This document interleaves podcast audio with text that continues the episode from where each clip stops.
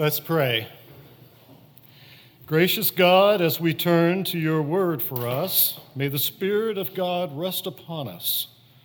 Help us to be steadfast in our hearing, in our speaking, in our believing, and in our living. Amen. Today's New Testament reading comes from Mark.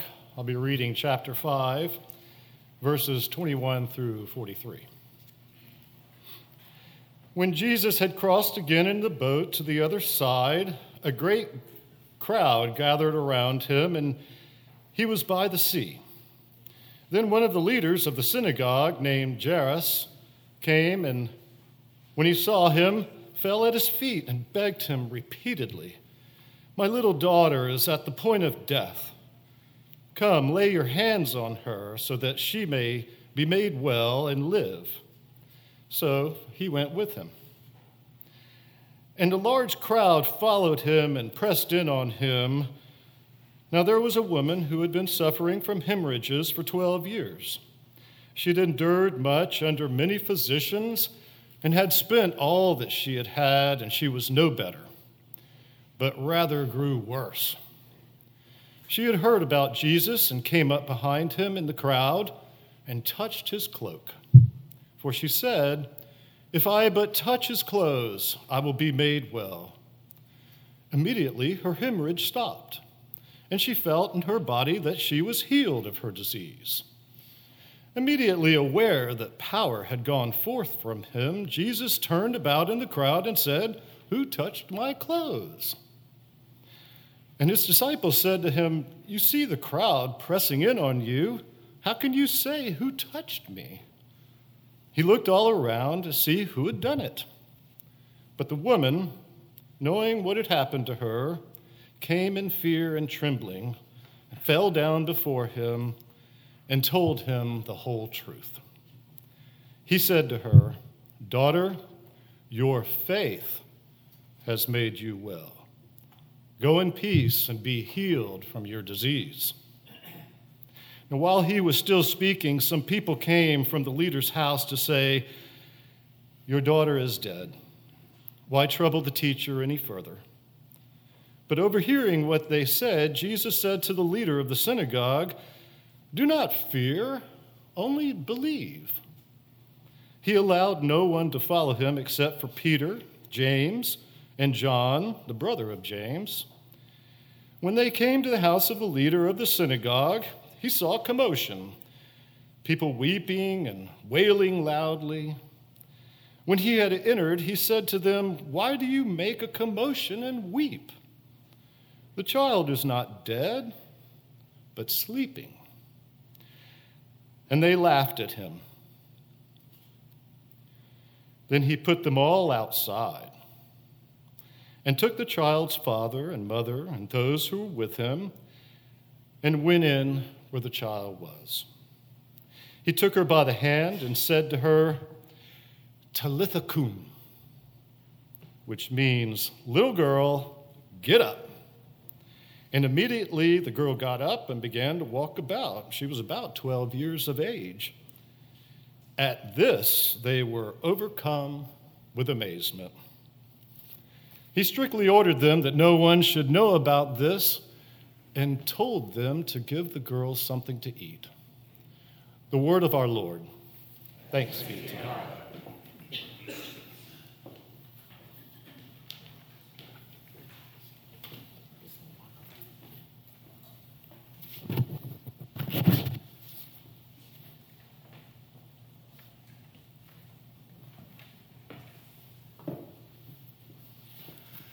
Well, good morning and greetings from Presbyterian Communities of South Carolina, or PCSC as we often refer to it.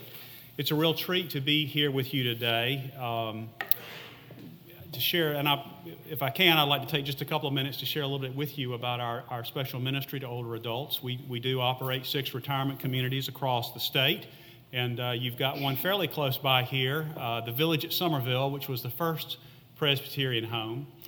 And we have a few connections with the Mount Pleasant Church that I would like to point out. Matt Schorner, one of your members, is actually our statewide director of rehab therapy. Shirley Hendricks, another member, is a former member of our Board of Trustees. And I see Andy Whiteboggin here, and she, along with Coleman-Ledgerton, are your PCSC ambassadors, and they help keep us connected to the special church called Mount Pleasant. It's great to see some familiar faces out there. Now, all of our communities, if you're not real familiar with our ministry, we operate, these six communities are what we call life plan communities, and they encompass all levels of care, from independent living for seniors that really don't need any help with anything except maybe they just don't want to clean their house anymore, they don't want to cook or mow the grass, and the folks that need a little help, like with dressing or maybe medicines, live in assisted living. We have memory care for people that are challenged with dementia, and of course we have skilled care, and we have short-term Med-A reimbursed rehab for folks that have been sick from the hospital.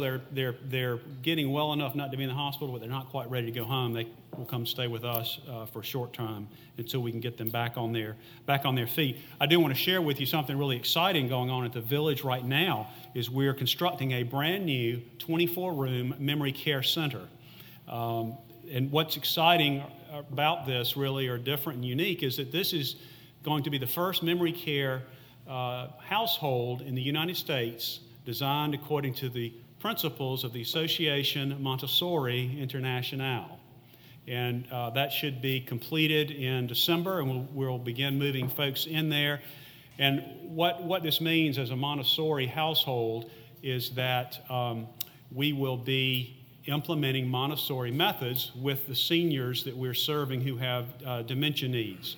It's been learned that the same principles that Melissa Montessori discovered worked with children also are wonderful for strengthening and sustaining the abilities of older adults who have memory challenges. And so that's one of the big developments we're excited to see hopefully come into focus here at the end of the year. You know, when folks move in with us, they receive opportunities for fellowship, no matter what level of care they're in, intellectual stimulation, spiritual growth, and they find a caring staff there to help them when needs arise. Of course, it's inevitable after years of living with us that some folks outlive their life savings through no fault of their own, sometimes because of costly medical crises. Sometimes God just gifts people with such old age that they outlive their savings, and we're grateful that God has always given us the means to be able to keep folks with us who have outlived their life savings through no fault of their own. And we've done that because of generous churches like the Mount Pleasant congregation. You all have been so faithful and generous in collecting the Mother's Day offering every year, and it is the contributions of churches and other donors that allow us to have a robust charitable care program. So thank you for having me here. Thank you for doing all that you do to embrace our ministry and to show your love through older adults. And thank you for the opportunity to be here with you today. It's great to see some familiar, Susie and Bart, and it's very, very touching to hear Bart say that Christy and I were of some help to him. I hope we were. Certainly, I know we relied on people that had been in seminary a couple of years before us to show us the ropes and give us advice, and I'm sure that Bart and Susie did the same thing to others that followed. And I'll also note, I've known Lib a long time. She and I both grew up at Shandon Presbyterian in Columbia, and her family and I have known our families have known each other for many years. So it's just wonderful to be here with you all today. Thank you for having me. So let's, if we can, let's focus our hearts and minds on the words of Scripture that we're about to hear. These come from the book of Joshua, chapter 3, verses 7 through 17. Let us listen for the word of the Lord. The Lord said to Joshua, "This day I will begin to exalt you in the sight of all Israel, so that they may know that I will be with you as I was with Moses. You are the one who shall command the priests who bear the ark of the covenant. When you come to the edge of the waters of the Jordan, you shall stand still in the Jordan." Joshua then said to the Israelites, "Draw near and hear the words of the Lord your God." Joshua said, "By this you shall know that among you is the living God, who without fail will drive out from before you the Canaanites, Hittites, Hivites, Parasites, Girgashites, Amorites, and Jebusites. The ark of the covenant of the Lord of all the earth is going to pass before you into the Jordan. So now select 12 men from the tribes of Israel, one from each tribe. When the soles of the feet of the priests who bear the ark of the Lord of all the earth, rest in the waters of the Jordan, the waters of the Jordan flowing from above shall be cut off. They shall stand in a single heap. When the people set out from their tents to cross over the Jordan, the priests bearing the Ark of the Covenant were in front of the people. Now the Jordan overflows all its banks throughout the time of harvest. So when those who bore the ark had come to the Jordan, and the feet of the priests bearing the ark were dipped in the edge of the water, the waters flowing from above stood still, rising up in a single heap far off at Adam, the city that is beside Zarathan, while those flowing toward the sea of the Arabah, the Dead Sea, were wholly cut off. Then the people crossed over opposite Jericho. While all Israel were crossing over on dry ground, the priests who bore the Ark of the Covenant of the Lord stood on dry ground in the middle of the Jordan until the entire nation finished crossing over the Jordan. Here ends our reading. This is the word of the Lord. Thanks be to God.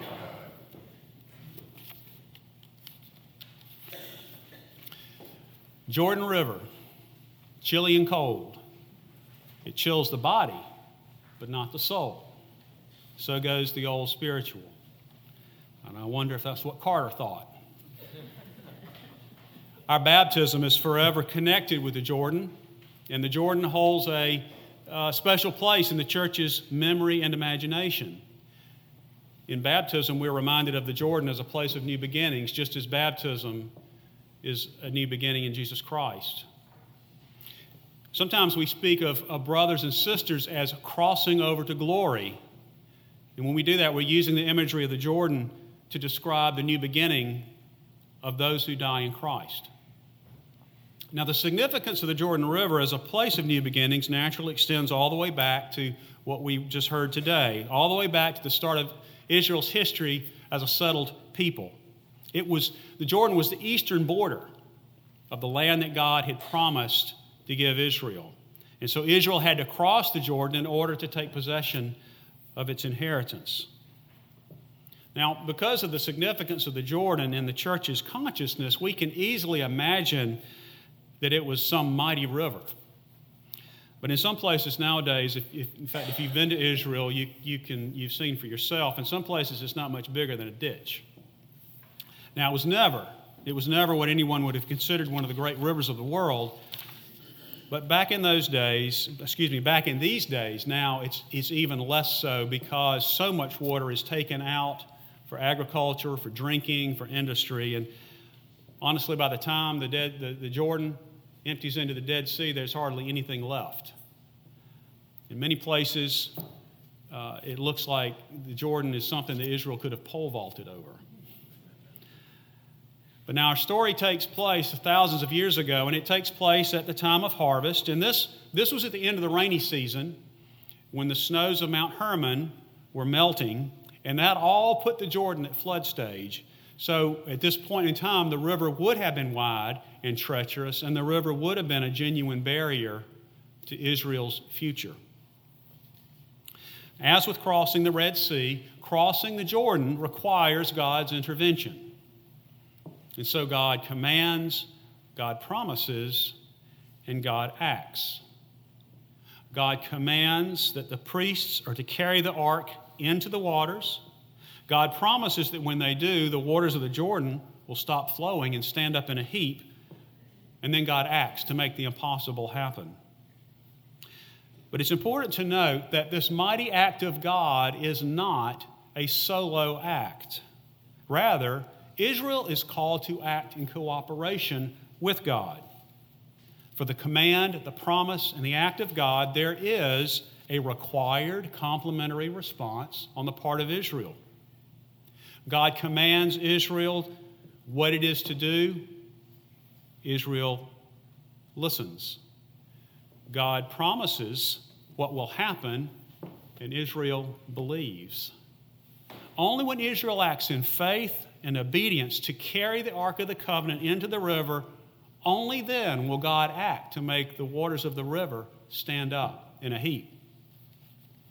Now, the Ark had been constructed 40 years earlier according to instructions that God gave Moses. The Ark was to be made out of acacia wood, about 4 feet long, about 2 feet tall, and about 2 feet wide. And God instructed that it be covered in gold. Inside the ark was placed the covenant that God made with Israel on Mount Sinai. And then on top of the box was a lid of sorts, which was called the mercy seat. And this was made of gold. On the mercy seat made of gold, there were these two cherubim that were sculpted at either end, and they faced each other from either end with the wings outspread. 4 gold rings were attached to the Ark of the Covenant so that the Ark could be carried on wooden poles that had themselves been overlaid with gold. Gold, gold, and more gold. In the harsh sunlight at the river's edge, the Ark appeared as one solid, gleaming mass. Now, the significance of the ark was that it served as a throne of sorts for God. The Lord spoke to Moses from above the mercy seat.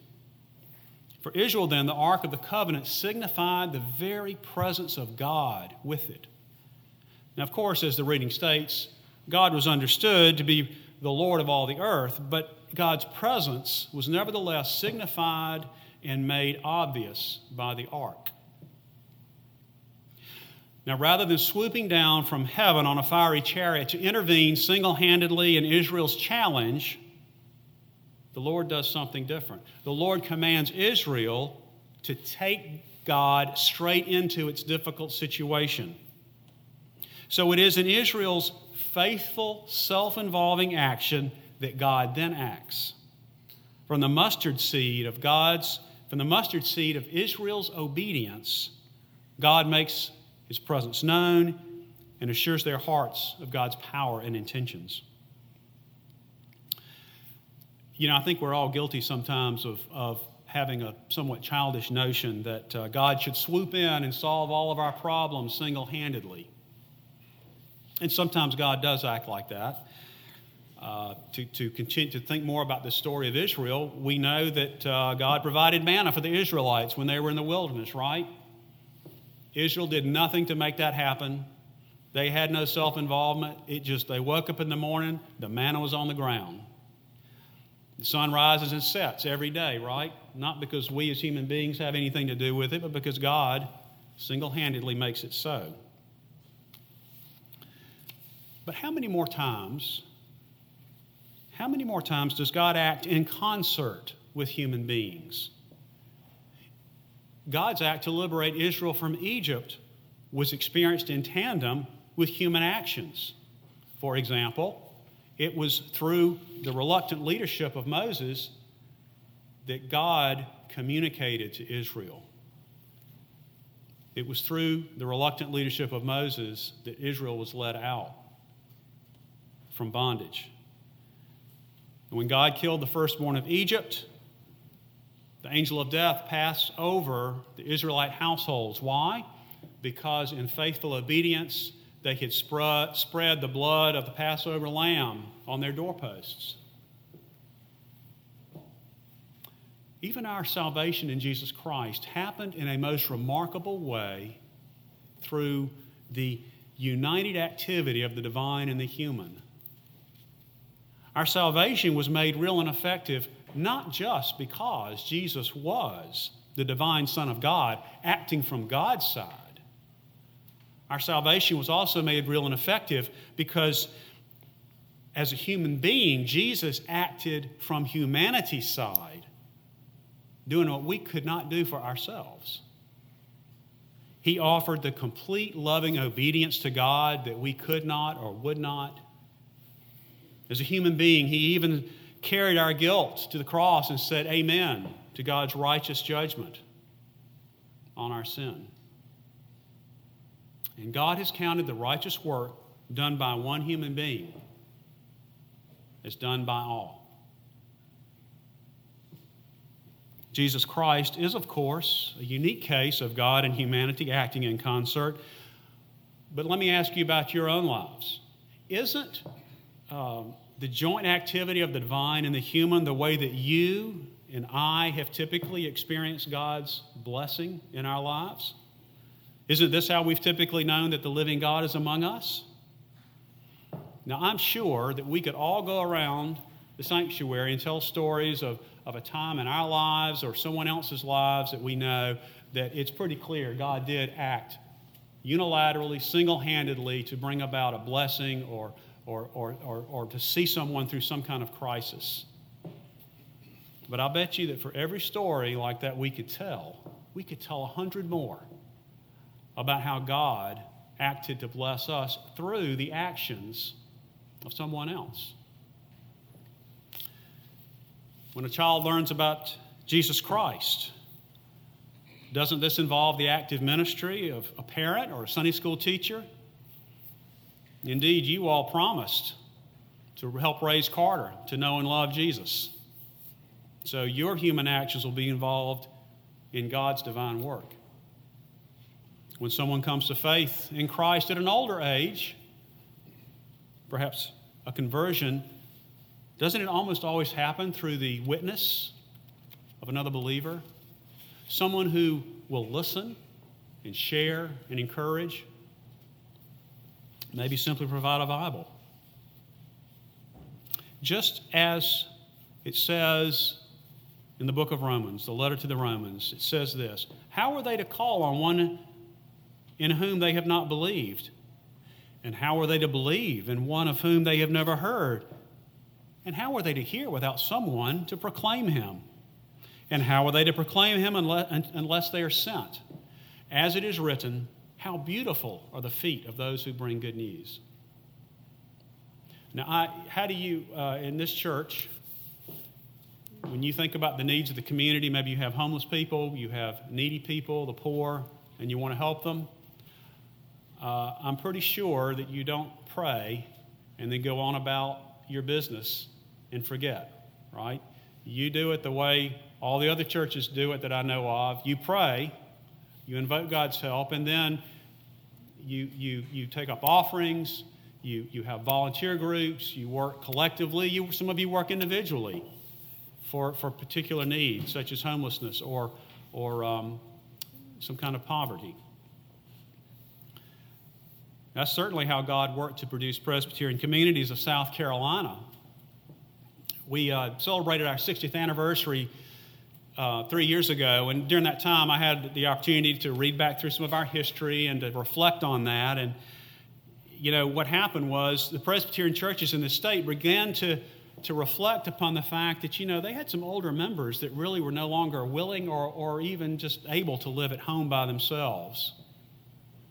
And so a committee was formed, there was prayer, there was exploration, and over time, these Presbyterian churches reached the conclusion that it was indeed the will of God that we should have a Presbyterian home in this state. The vision that they saw coming into focus was very different from what was the standard nursing home of the 40s and 50s. The vision was that this would be a place that people would come and live because they wanted to, not because they simply had to. So through prayer and discernment, the churches came to believe they had seized upon God's will, but that didn't mean that they could just sit back, did it? They prayed and prayed, certainly, but they also put to work the human skills of their ministers and their members. There was great labor involved. There was great and generous giving from the churches and from individual members.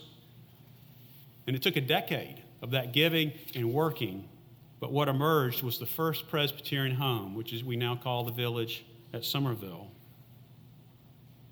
And so the first Presbyterian community came into existence through God and human beings working in concert together. Psalm 4 echoes a prayer we often make to God. Oh, that we might see some good. Let the light of your face shine on us. And that is a beautiful prayer, a wonderful prayer.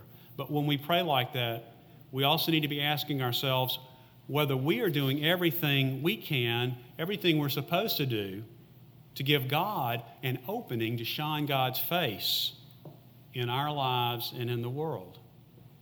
Because the ark doesn't move on its own.